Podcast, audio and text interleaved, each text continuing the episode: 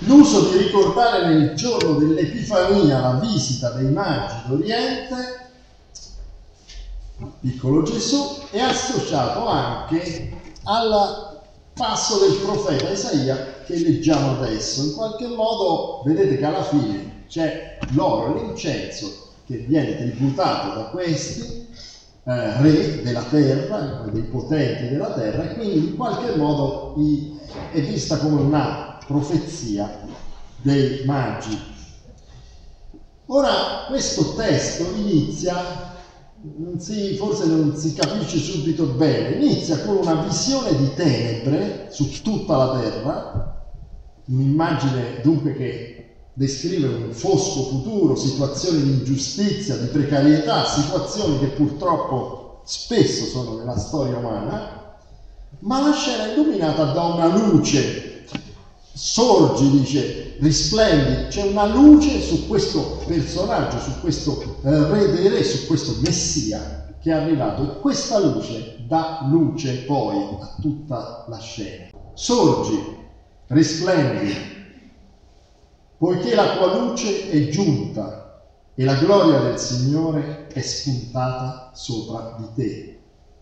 Infatti, ecco, le tenebre coprono la terra e una fitta oscurità avvolge i popoli, ma su di te sorge il Signore e la sua gloria appare su di te. Le nazioni cammineranno alla tua luce, i re allo splendore della tua aurora. Alza gli occhi e guardati attorno.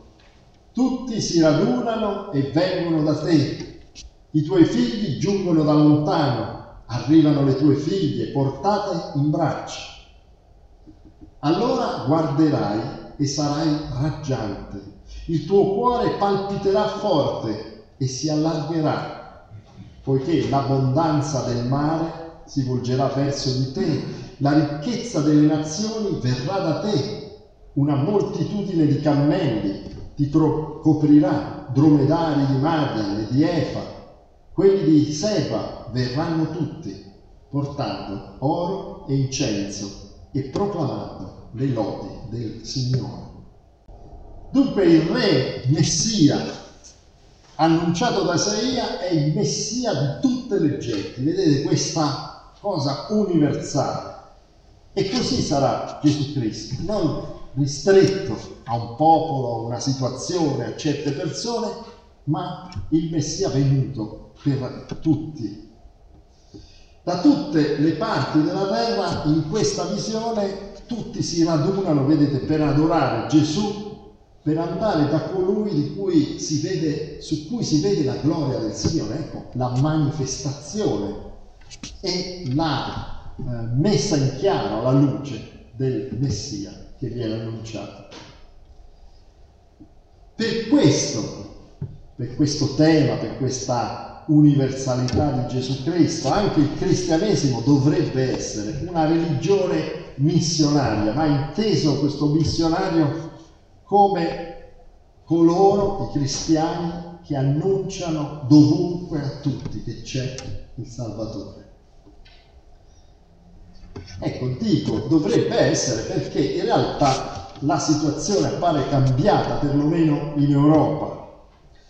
Non solo molte persone non credono, comunque si allontanano dalla Chiesa, ma alcuni cristiani pensano che il messaggio, il messaggio cristiano, il messaggio dell'Evangelo, sia solo per alcuni e non per tutti che non sia proprio universale, ma sia una questione di cultura. Ah, per quelle culture va bene il cristianesimo, per altre culture vanno altre religioni.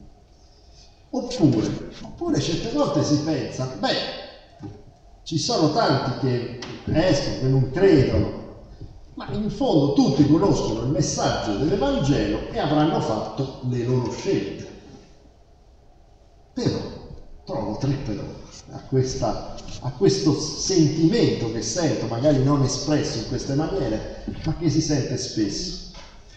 Prima di tutto, siamo sicuri che i cristiani abbiano fatto tutto il possibile per presentare Gesù Cristo al vero, ai loro concittadini o anche ai loro prossimi, ai loro cani. E aggiungo, abbiamo parlato veramente della grazia di Dio, cioè dell'annuncio della buona notizia, dell'Evangelo, che certamente è giudizio, che certamente è riflessione, che chiama la conversione, ma che annuncia grazia. E abbiamo cercato in questa opera di, di, superare vecchi pregiudizi contro la religione cristiana, diciamo così, alimentati dalle chiese in passato, ma che in qualche modo devono essere anche superati per far arrivare il nostro messaggio. Cioè, siamo sicuri che abbiamo fatto il nostro dovere di predicazione dell'Evangelo intorno a noi, in questa società? Secondo punto, siamo sicuri che sia buona educazione non parlare di religione con gli altri? Cioè, in qualche modo dice no, eh, non voglio parlare perché posso offendere, posso... ma certo, chiaramente noi non, non dobbiamo imporre la propria, la nostra presenza, la nostra opinione, la nostra fede, no, questo è chiaro, siamo siamo, in fondo siamo protestanti, sappiamo che non facciamo così o che non dobbiamo fare così. Ma buona educazione. Ma certe volte noi saremo in grado di dire una parola, o meglio la parola, che vince la disperazione, che illumina le, tenebre. E allora che buona educazione è? La buona educazione è dare aiuto anche al prossimo e la parola del Signore ci dà aiuto e la parola del Signore è quella che ci illumina il cammino ed è questa che in qualche modo nelle nostre capacità limitate, se volete, anche con tutta l'educazione, tutta la, la delicatezza, però dobbiamo in qualche modo far passare per dare aiuto al nostro prossimo. Terza cosa che mi è venuta subito in mente. Si dice la fede è un fatto privato. Ma davvero il messaggio di Gesù Cristo è qualcosa solo di privato? Certo che riguarda noi, riguarda il nostro intimo, la nostra vita, le nostre, tutto quello che noi siamo, ok, ma non è un messaggio che in realtà smuove l'intera società. E allora che messaggio privato è? Annunciare Gesù Cristo dunque. E non è qualcosa che noi dovremmo fare per noi o per la nostra Chiesa. Perché certe volte dice dobbiamo annunciare Gesù Cristo così siamo di più. Figuriamoci se questo preoccupa il nostro Signore. Ma perché il testo ce lo dice? Perché una fitta oscurità avvolge i popoli. E guardate questa Europa, guardate questo mondo se non c'è una fitta oscurità e noi abbiamo da portare questa luce in questa fitta oscurità. Ecco perché dobbiamo annunciare Gesù Cristo.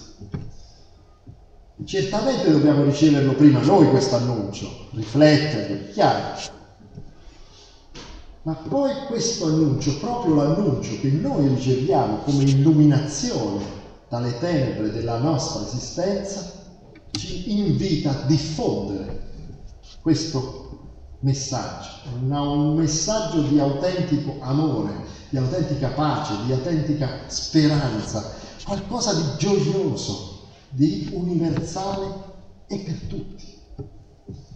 Non solo per quelli dei lontani paesi, naturalmente, ma anche per quelli vicini a noi, la, che stanno alla porta di casa, che sono i nostri cari o vicini. Certamente dicevo, parlare di Gesù Cristo, annunciare Gesù Cristo non va imposto. Come si fa? Si fa in fondo non parlando di noi, della Chiesa, della teologia, della religione, di tutte le tante cose che diciamo, ma proponendo di incontrare una persona, Gesù Cristo, dicendo per me è il Signore, è il Salvatore, forse lo sarà per te, è una offerta che tu fai e non è piena di teologia, di devi questo, devi dell'altro. Vai da Gesù, sperimenta tu. Nella tua libertà, nel tuo carattere, formazione, tradizione, caratteristiche. Parlare di Gesù Cristo, dunque che illumina il mondo, è intervenire per questa umanità. Io penso innanzitutto perché le persone, ascoltando Gesù Cristo, non le tante cose che noi magari diciamo anche un po' esagerate, ma andando al cuore del messaggio di grazia di Gesù Cristo, cominceranno a capire quanto è importante la loro vita, quanta dignità ti riconosce il Signore, il creatore di ogni cosa. Questo è un cambiamento interiore. Non ti fa stare troppo in alto, chiaramente, ma non ti fa neanche sentire umiliato e inutile, ti fa sentire prezioso agli occhi di Dio. E questa parola che ti ricostituisce come persona nella sua dignità umana, nella sua dignità di essere amato dal Signore, ti porta all'azione verso il prossimo, ti porta all'azione verso la giustizia, verso la pace. È qui che comincia il cambiamento anche di questa società. Parte dai singoli, dalle persone, e poi dal ritrovarsi insieme e poi da fare in qualche modo un cammino con gli altri che sono intorno a noi. Ecco, in questo annunciare Gesù Cristo non è un fatto solo privato, anzi è un motore per il rinnovamento delle nazioni, anzi è l'inizio della rigenerazione di una società. È per questo che siamo mandati nel mondo. Dico rigenerazione, rinnovamento. C'è in questo testo? Sì, è una cosa bella questo testo, complicato come la poesia di Isaia, chiaro perché a un certo punto dice che c'è la ricchezza delle nazioni che verrà verso di te. Se c'è pace e giustizia, c'è ricchezza, lo sappiamo. Allora un commentatore di questo passo, di questo di Isaia, a un certo punto leggendo questi versetti dice, ma la ricchezza, questo tributo favoloso delle nazioni, oro, incenso, arrivano i dromedari, cioè proprio una cosa eh, così grandiosa eh, a questo commentatore sembrava un po' fuori luogo, dice inizia con, con le tenebre fitte, con un popolo desolato, probabilmente la situazione del popolo di Israele in quel momento era veramente ai minimi storici, se vogliamo, e poi dice c'è tutta questa ricchezza, è qualcosa di esagerato.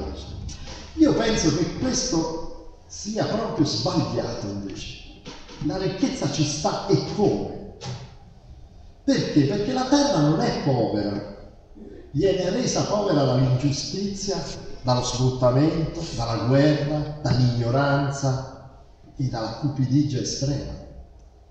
Se ci fosse un regno di giustizia e pace, ci sarebbero ricchezze esuberanti, quelle di cui si accenna da parte di Isaia.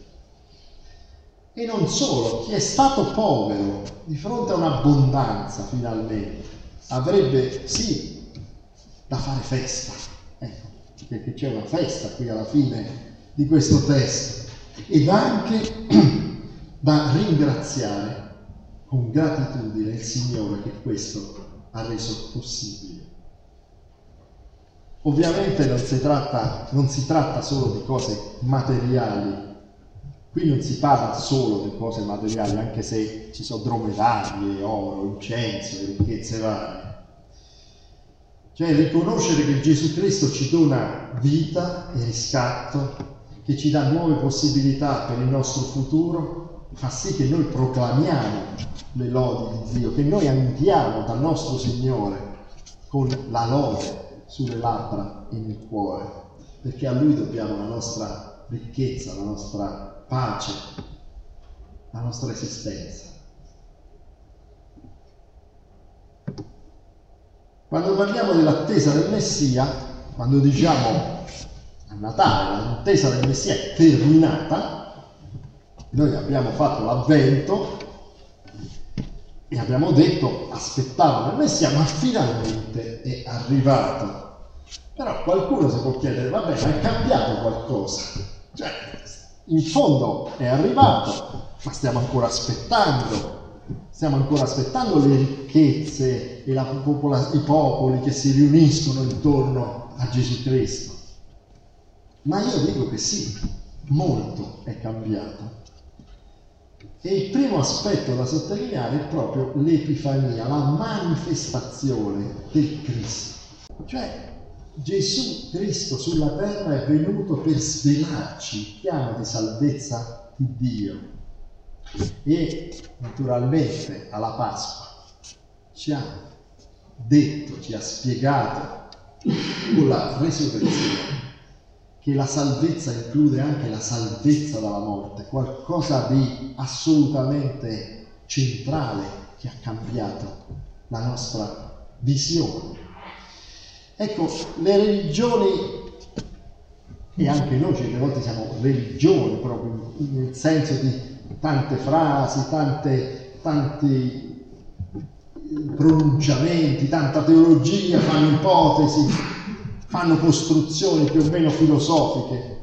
Ecco, la manifestazione di Gesù Cristo ti dice guarda Gesù Cristo e saprai ciò che devi sapere del mondo, di Dio e di te stesso. Poi il resto discutiamo, ma quello che è importante, essenziale, te lo ha manifestato Gesù Cristo venendo sulla terra. Il secondo il secondo punto che, che ha cambiato il nostro tempo rispetto al tempo di prima che venisse Gesù Cristo è proprio l'Evangelo, qualcosa di ina, inascoltato, ina, inaudito, forse non detto prima. La grazia incondizionata di Dio in Gesù Cristo offerta a tutti. Questo cambia le situazioni e le trasforma positivamente. Ecco, questo cambia pure la nostra società. E noi lo sappiamo, quando tu parli della grazia, della salvezza per sola grazia, la gente c'ha sempre qualcosa da ridire, perché dice ma allora è troppo facile, ma allora è troppo semplice, ma che cosa vuol dire? No, questa è, è la manifestazione che veramente Dio è venuto, che è un re dei re, ma diverso, completamente diverso da tutti i re e i profeti forse che ci sono stati. Ora la vita come singoli, ma come anche nazioni, società, è una dura lotta, questo lo sappiamo. E in questa lotta noi spesso cadiamo e torniamo indietro. Diciamo, il progresso che c'è sempre è un mito, alle volte noi torniamo indietro, alle volte devi lottare per oggi, per non tornare indietro rispetto alla storia che sembrava essere andata avanti. Ma noi abbiamo in questa lotta Gesù Cristo come Signore e Salvatore. Conosciamo la sua parola e sappiamo anche che lo Spirito Santo è all'opera giorno per giorno. A volte all'opera in maniera discreta, non lo sappiamo, non lo capiamo, ma sappiamo che lo Spirito è all'opera in tutto il mondo e vicino a noi, in mezzo a noi, insieme a noi. E dunque per questo che noi possiamo sempre rialzare la testa, anche quando siamo nel dolore, nella sconfitta, e andare con fiducia verso il domani, che è del Signore. Amen.